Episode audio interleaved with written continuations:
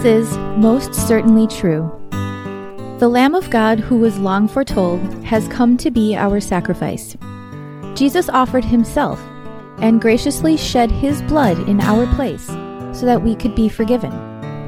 And now we have the assurance of life and glory with him forever in heaven. Join us to look to the Lamb through this sermon recently delivered at Grace.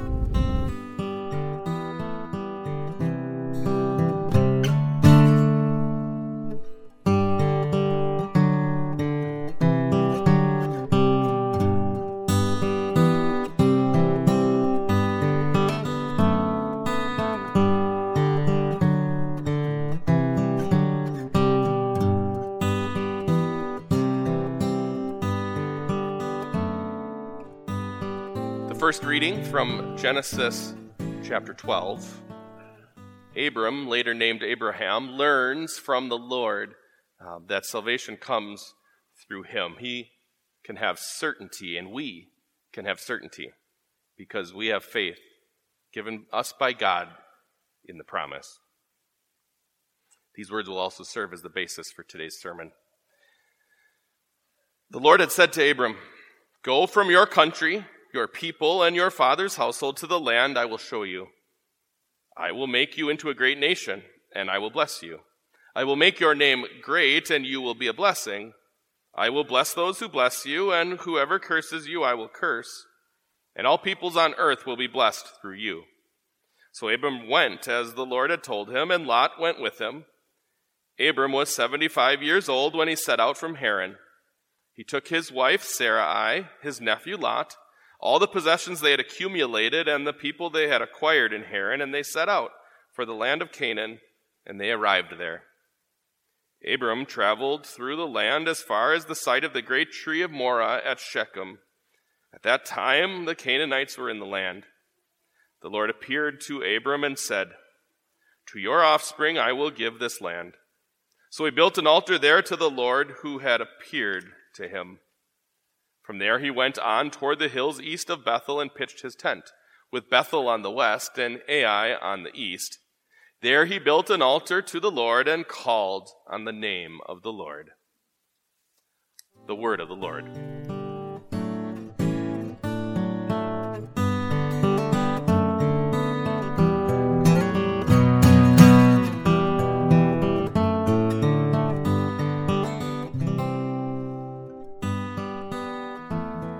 Walk to your mailbox and discover that sitting there inside is a mysterious letter.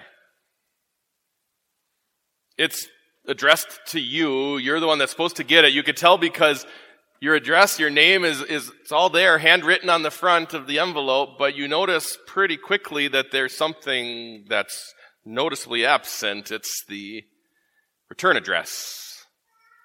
You don't know who this mystery letter came from. And while you're gazing at the front uh, of this envelope, you realize something else is missing too. There's no stamp. Where did this come from?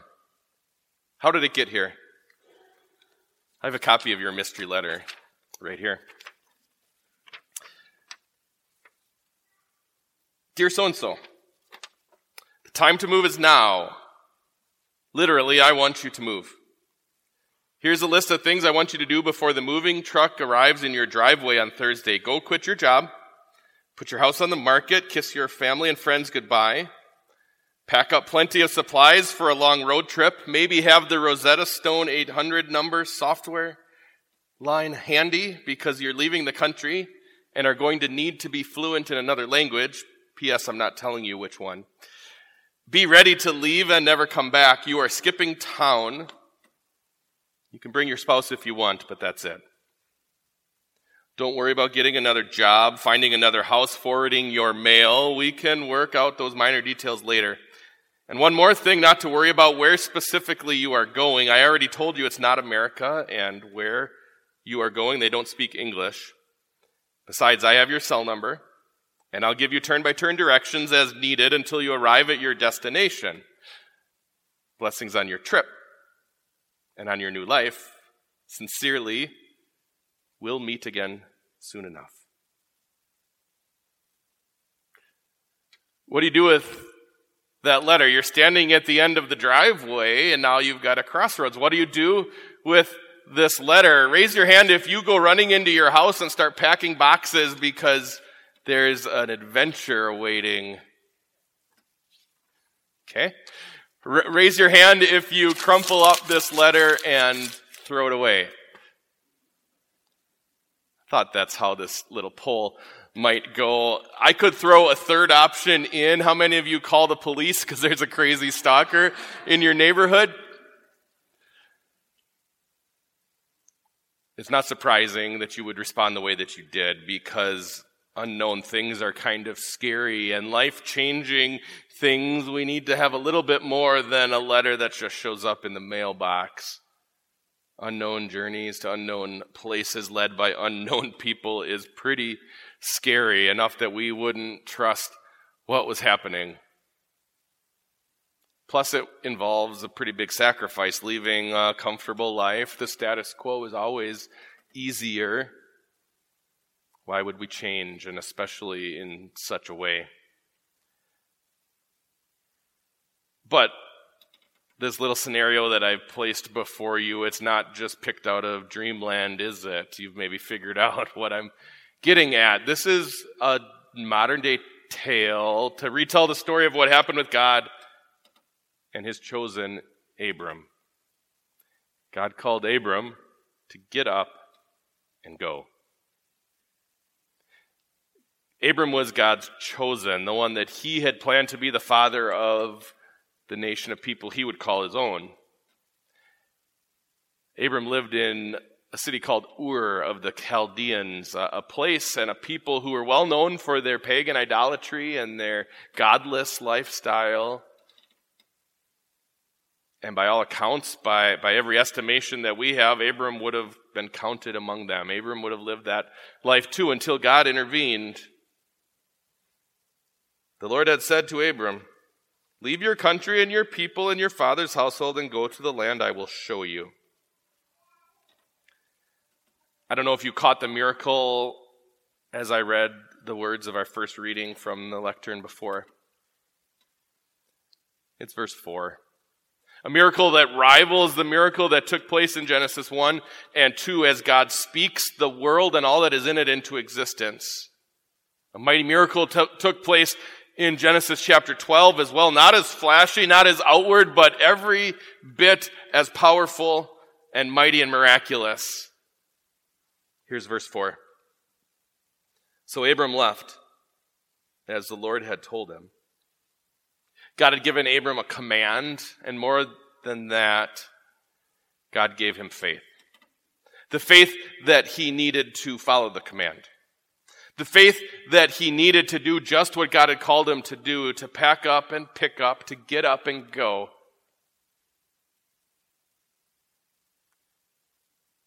God gave him the faith to heed his call. God opened his eyes that Abram could see God for who he really was. That God could, that Abram could see God as the mighty maker of heaven and earth, the one who preserves the world. Abram's king, savior. God came and spoke to Abram directly. He doesn't do that anymore, but God does speak to us in His Word. And it's in His Word that we find that we get calls from God as well. Not a call to pack up and move to a, a, foreign country. Not a call to check in with God later once we've arrived at the mystery destination. But God calls us. God calls us to follow Him. God calls us to use who we are and where we are to bring glory to Him. Praise to His name. God calls on us to listen to follow. And it's vitally important that we have our ear tuned to the call of God. It's vitally important that we spend time, ample time in His Word so that we can hear His call and that we can differentiate His call from the calls that surround us all in the world. Young people hear calls. It's the call of peer pressure to, to fit in, it's the call of the world that says everybody's doing it. It's not that big of a deal. It's the call to live your best life now and worry about the things of maturity and the, the things of significance later. You only live once, so you might as well enjoy the time that you have. It's the call towards godless living. It's the call towards self service, doing what feels right in the moment and throwing caution to the wind. I pray that you hear above it all the Savior's call. God calls you to follow Him, He calls you to live a different way. Sometimes God calls you out onto the limb to do what's different, to stand out, to say no to the things that the world so easily and readily says yes to. I pray that you follow Jesus as he takes your hand, leads you. Grandmas and grandpas hear calls too. They hear the voice from the de- the voice from the garden the voice that the serpent used on Adam and Eve. Does God really love you? Are you sure? If God really loved you, would He allow this disease to infiltrate your body? If God really loved you, would He allow this sickness? If God really loved you, would He allow you to be as lonely as you are? If God really loved you, would he have made it so easy for your children to run away from the faith? If God really loved you, would he have taken away your friends, your family member, even your spouse? Are you sure that God loves you? But God calls to grandmas and grandpas too. Never will I leave you. Never will I forsake you. God calls to them and calls to us to put faith in his promises, to trust that his ways are always best.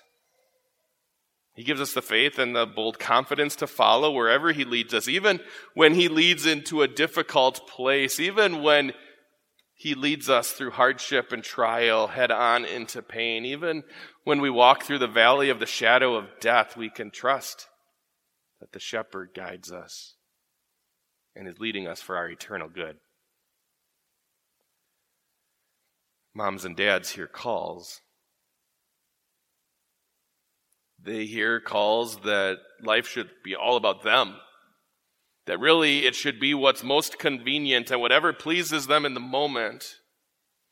And if your life isn't just a little slice of heaven on earth, then it's time to make a change. It's time to get rid of the toxic relationships that are holding you down, and it's time to fly. I pray that we hear above it all the voice of Jesus.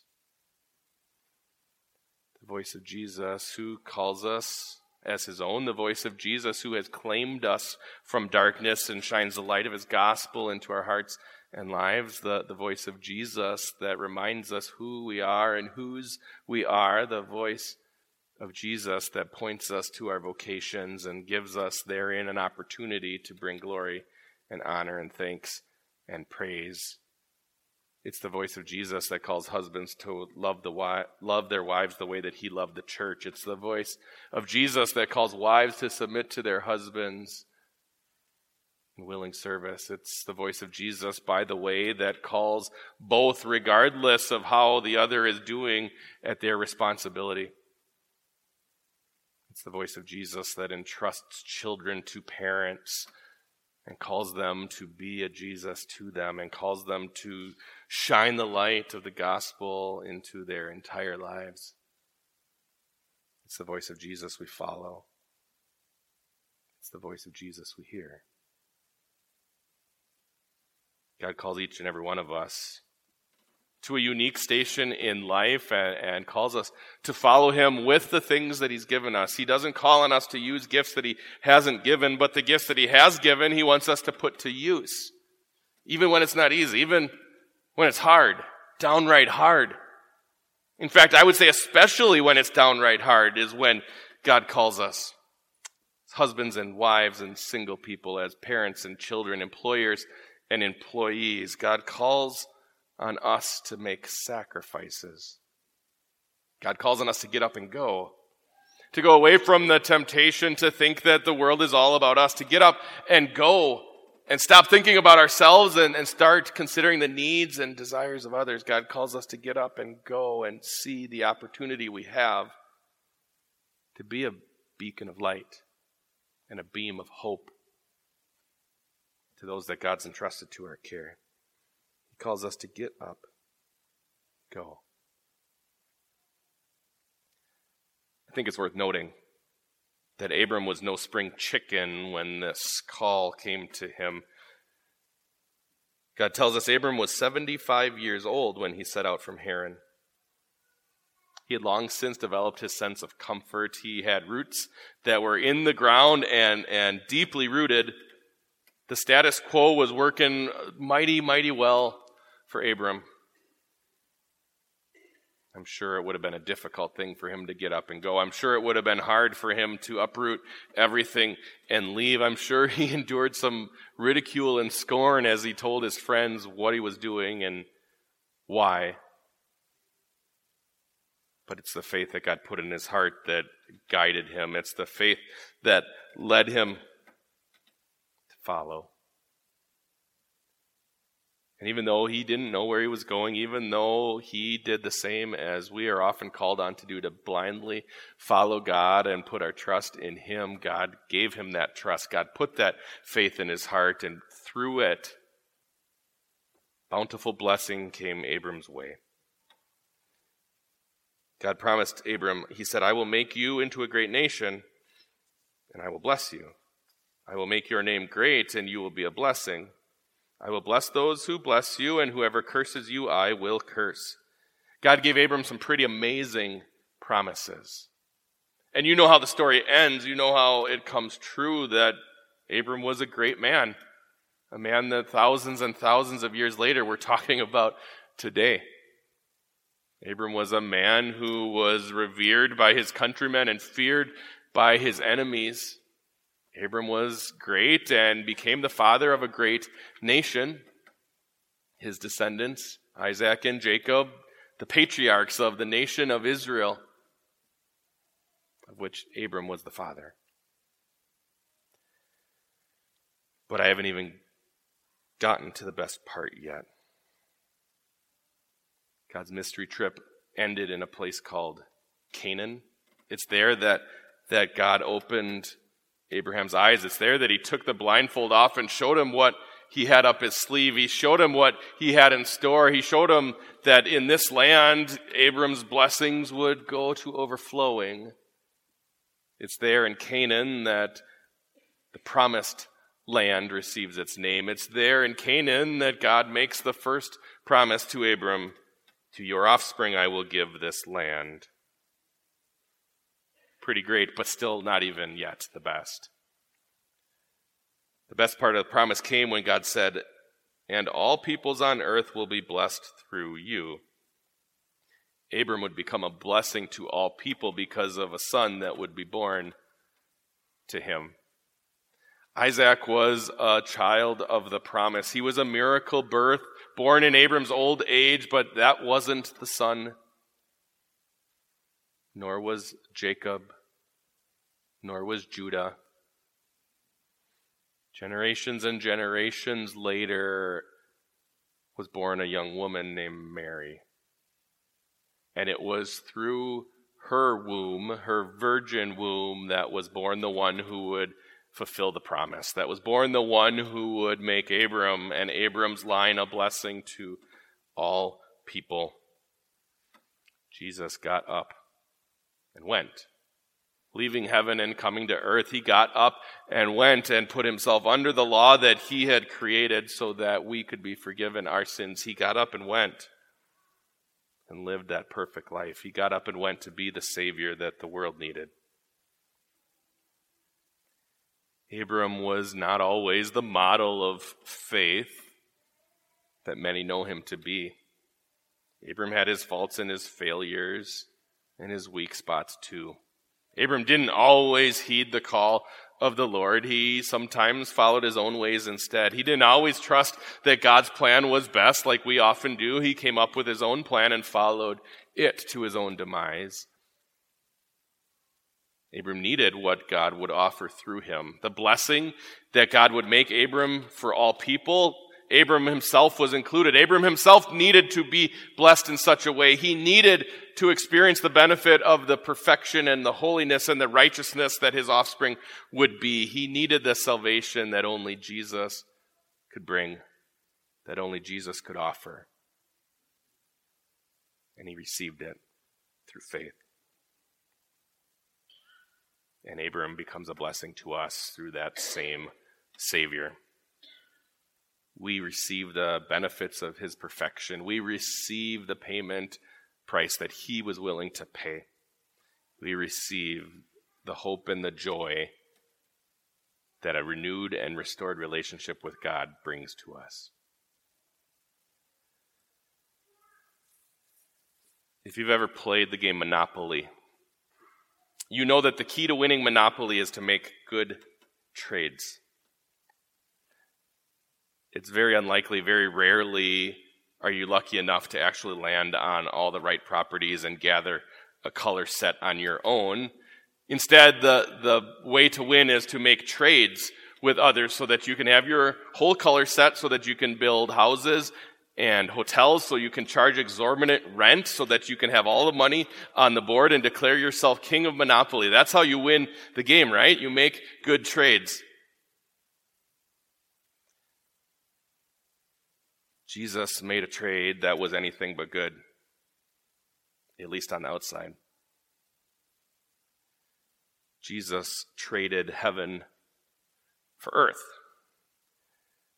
Jesus traded a perfect life for a tattered and torn life with your name and my name, a life that was filled with sin. Jesus gave up peace and instead took punishment and pain. Jesus gave up a crown and took instead a cross. Jesus gave up glory and received in its place a grave. Jesus gave up everything. Not a very good way to get ahead to make trades like that, but that was not Jesus' goal.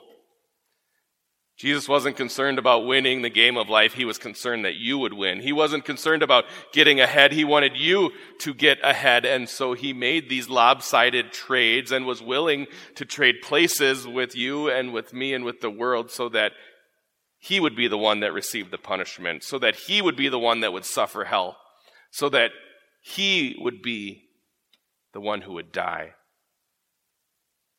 so that you and I could live. We're blessed through the faith of Abraham's descendants and through the sacrifice that Jesus was willing to make for us. Through Abraham, all people are certainly blessed. All people who have faith in Abraham's God will receive the benefits that Abraham's God has planned to offer. At the end of the mystery voyage, God set Abram down in that promised land and he took the blindfold off and he showed him all the things, the glories of this land that would be in his name and would be the place that his descendants would live forever, would live for a long time. Through Scripture, God puts us on a virtual tour of heaven, and He allows us to see the glories of what that place will be, and He shows us what it is a place where there will be no more crying or mourning or pain, no more failing health, no more peer pressure, no more loneliness, no more tears. A place that He has promised, and a place that we will live there forever because of what Jesus has done because God gave us the faith and opened our eyes to be able to see Him for who He is. God sets us there in this virtual tour and gives us the confidence and the assurance that that place will be ours. And He says to us, To you and to those who believe like you, I will give this land. Our God has given us some amazing promises and sustains us through them in this life. He points us to his love and urges us to live our lives to his glory. When he says, Get up and go, we can do just that because he has made it possible, because he's prepared our hearts and opened our eyes and given us the promise of his presence forever.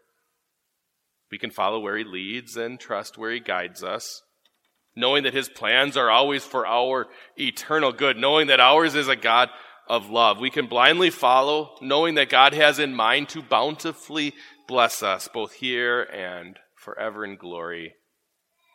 My friends, get up and go and follow Jesus.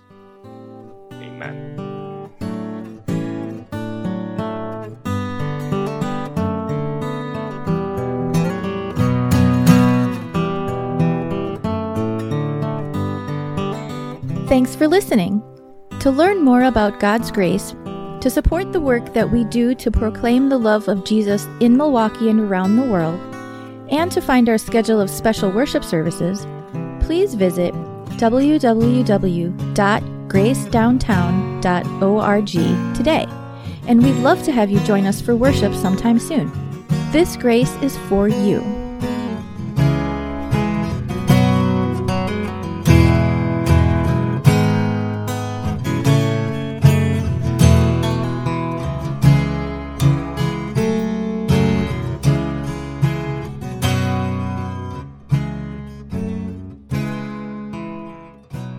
Lord bless you and keep you.